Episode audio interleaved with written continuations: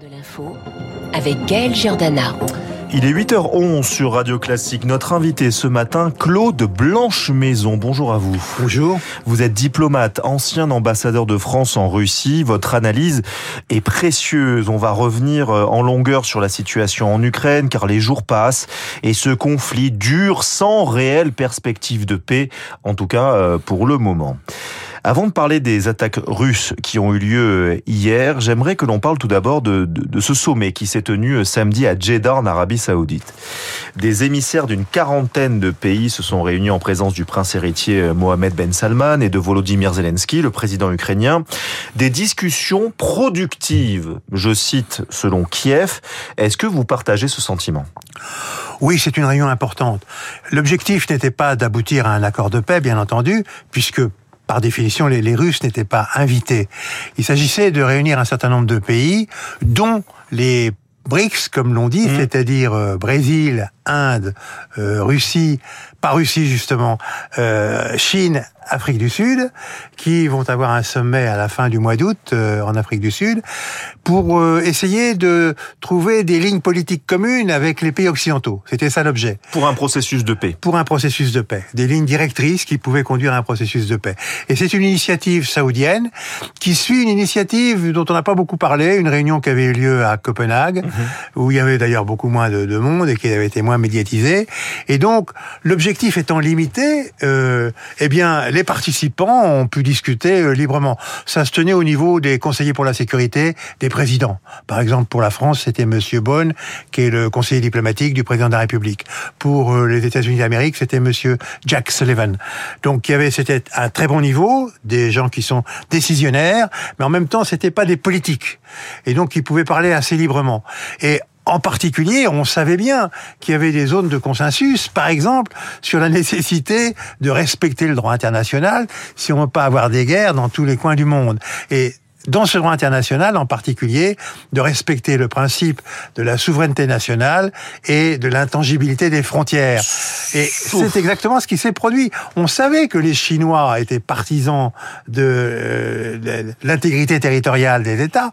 Évidemment, ça leur rend service à cause du problème de bah, Taïwan. Oui, oui, Taïwan. Mais en même temps, euh, ils sont attachés euh, à l'ONU parce qu'ils ont un droit de veto au Conseil de sécurité.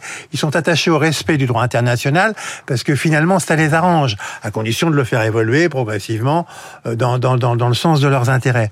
Donc c'est une position différente de celle de euh, Monsieur Poutine, et effectivement, il y a eu une sorte de consensus sur un corps de principes qui pourront servir euh, ensuite pour progresser.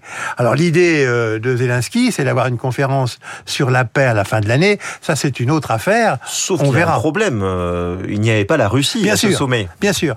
Et effectivement, il s'agit en fait de faire pression sur la Russie pour aller vers une solution, dans le fond, euh, que les diplomates, euh, qui parfois ont un peu d'imagination, euh, peuvent concevoir, c'est-à-dire dans laquelle on reconnaîtrait l'intangibilité des frontières, le fait que les pays doivent garder leur intégrité territoriale, mais ça, c'est le principe.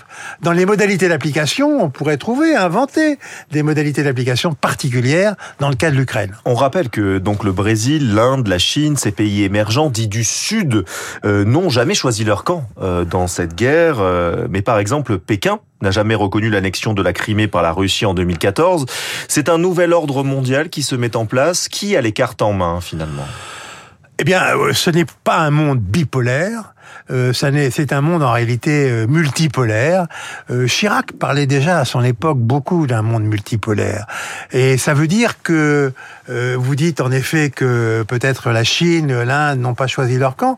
Elles, n'ont- elles ont refusé de condamner euh, la Russie.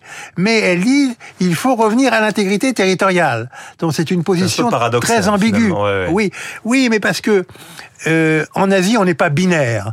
On n'est pas binaire. Le raisonnement intellectuel n'est pas binaire. Il n'y a pas euh, le vrai et le faux, le blanc et le noir.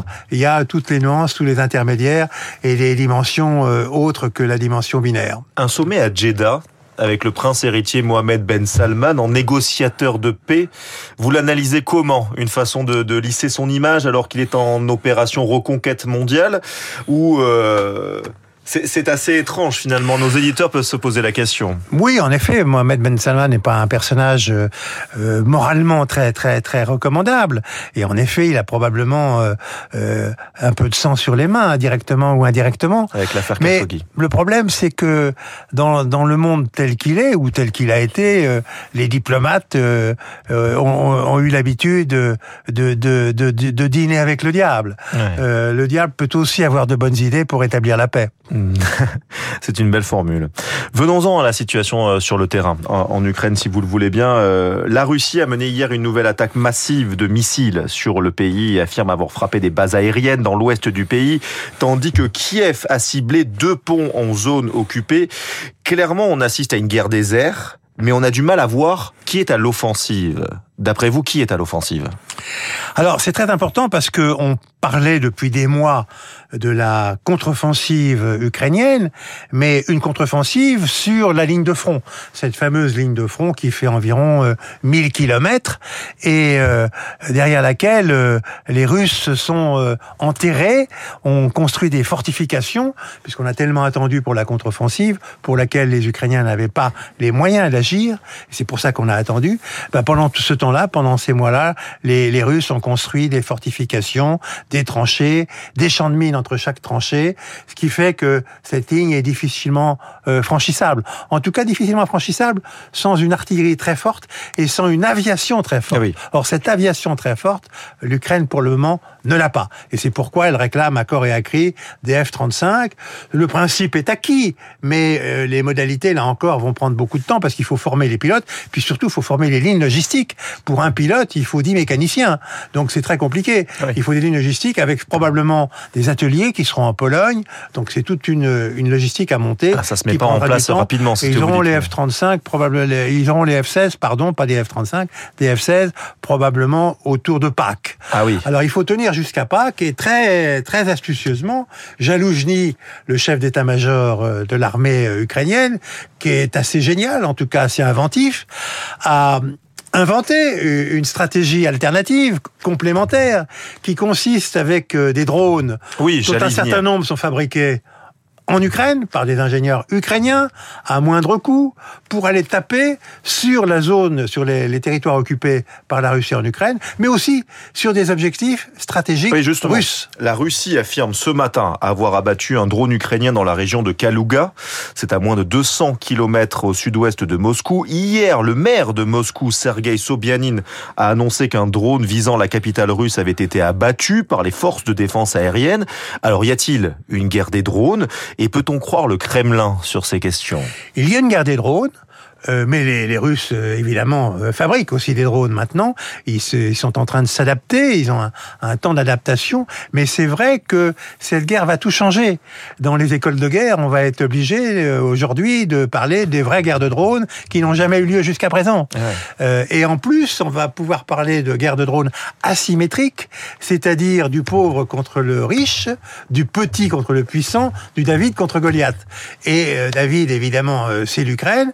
Alors, par chance, ils ont énormément d'ingénieurs et de techniciens qui sont très, très, très, très bons, très doués, très forts, très inventifs, et ils sont capables de fabriquer ce qu'on appelle des drones marins, maritimes, mais en réalité, ce sont des sortes de petites barques euh, très légères, avec euh, non pas en métal, mais en, en, plastique pour ne pas être euh, euh identifiés par les radars, qui foncent sur l'eau, par exemple sur Sébastopol, par exemple il y a quelques jours sur Novorossiysk, et ça, Novorossiysk c'est très grave, parce que c'est un port très moderne euh, russe, qui n'est pas en Crimée, qui est en territoire euh, russe reconnu par la communauté internationale, et c'est à la fois une base militaire et un terminal pétrolier. C'est par là qu'arrive tout le pétrole de la Caspienne. Ah et donc, en faisant ça, en tapant là, avec une charge de quelques centaines de, d'explosifs, de, quelques centaines de kilos d'explosifs, les, les, les, Ukrainiens ont signifié qu'ils pouvaient taper un peu partout sur cette côte, qu'ils pouvaient taper aussi sur des terminaux pétroliers, alors que les Russes ont décidé d'empêcher l'exportation des céréales de l'Ukraine. Mmh, frapper à moindre coût en plus. Voilà et en frappant à moindre coût. Ça, coûte combien un drone euh, C'est quoi 8000 euros Oui, c'est moins de 10 000 euros, donc c'est c'est formidable. C'est le, le, le, rapport coût-efficacité, coût-efficacité politique est formidable parce que ça veut dire aussi maintenant qu'à la limite, il ne frappe pas des objectifs civils, mais à la limite, il pourrait frapper Sochi, la résidence d'été euh, euh, de, de, de, Poutine et des nantis. Donc, donc c'est un changement complet de, de, de stratégie. Il y a deux stratégies la stratégie sur la ligne de front, comme je le disais tout à l'heure, mais là, on mesure euh, chaque mois euh, combien de kilomètres sont passés d'un côté, sont passés de l'autre, et en gros, on va vers une stabilisation de cette zone, de cette ligne de front. Mais il y a un, autre front qui est maintenant celui de la mer Noire, et celui de la mer Noire qui n'est plus une mer contrôlée essentiellement par les Russes, mais qui est une mer dans laquelle les, les Ukrainiens euh, peuvent marquer leur, leur présence et peuvent faire beaucoup de dégâts. Ils avaient déjà dès le début commencé, hein, en coulant le, le, navire amiral de la mer Noire, mhm. le Moskva. Mais là, c'était avec un, avec un missile. Ce week-end, euh, Hélène Carrère d'Ancos, euh, première femme à avoir été à la tête de l'Académie française, spécialiste ô combien reconnue de la Russie, est décédée à l'âge de 94 ans. C'est une grande dame qui s'en est allée. Vous l'avez rencontrée, Hélène Carrère d'Ancos. Euh, quel souvenir vous en gardez? Oui, une, effectivement, une grande dame, une très grande universitaire, une, une très grande historienne, qui a formé des, des générations d'étudiants français à l'histoire de la Russie et de l'Union soviétique d'ailleurs. Et euh, oui, oui, moi j'étais ambassadeur à Moscou pendant le premier mandat de Poutine, c'est-à-dire au début des années 2000. Euh, et à l'époque, tout était très ouvert. À l'époque, les gouverneurs étaient élus, vraiment élus, pas nommés par le Kremlin comme maintenant. Et donc j'allais dans les grandes villes en dehors de Moscou. Et comme elle venait à Moscou fréquemment, ne serait-ce que pour faire ses études dans les archives, pour alimenter les livres qu'elle écrit euh, chaque année. Euh, je, lui fais des parts de mon programme et je lui dis dans, dans, dans un mois, j'ai prévu une mission en plein en plein en plein cœur de la Sibérie, à Novosibirsk, euh, parce que je veux rencontrer les autorités locales, etc. Puis à l'époque, nous avions une politique consistant à créer des alliances françaises, c'est-à-dire des petits centres culturels un peu partout, et les Russes étaient d'accord. Et elle me dit, mais est-ce que je peux venir avec vous?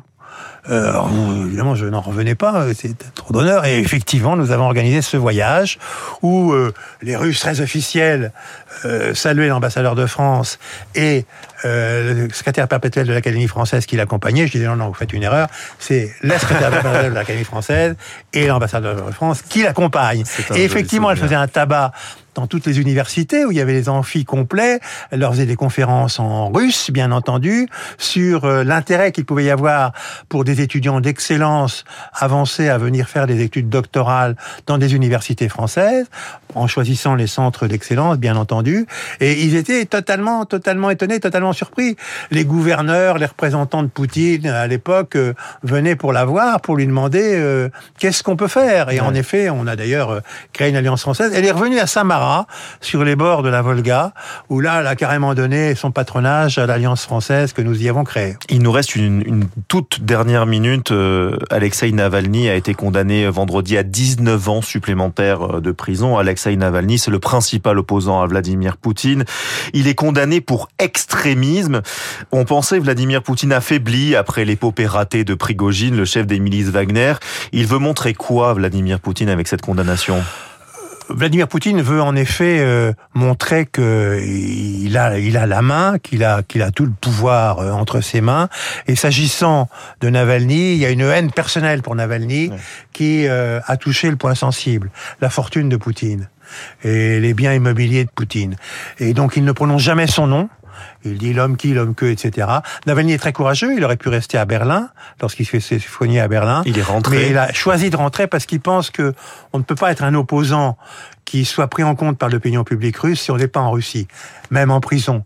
Et il sera en prison tant que Poutine sera au pouvoir. Hmm. Moins de 19 ans.